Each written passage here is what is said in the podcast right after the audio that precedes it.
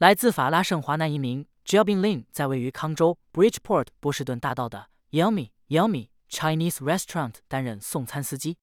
星期六晚上，在送货时中了数枪，躺在波士顿大道一栋公寓楼旁边的地上失去了知觉。当急救人员赶到时，他们宣布他当场死亡。得知他在美国没有家人，警察不得不通知他在中国的家人。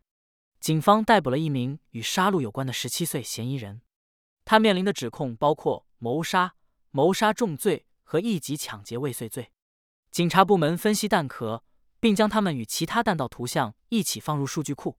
计算机系统确定谋杀现场的弹壳与从嫌疑人身上找到的枪的弹道相符。希望正义得到伸张。纽约中文司机广播。纽约五大区新闻热点，谢谢。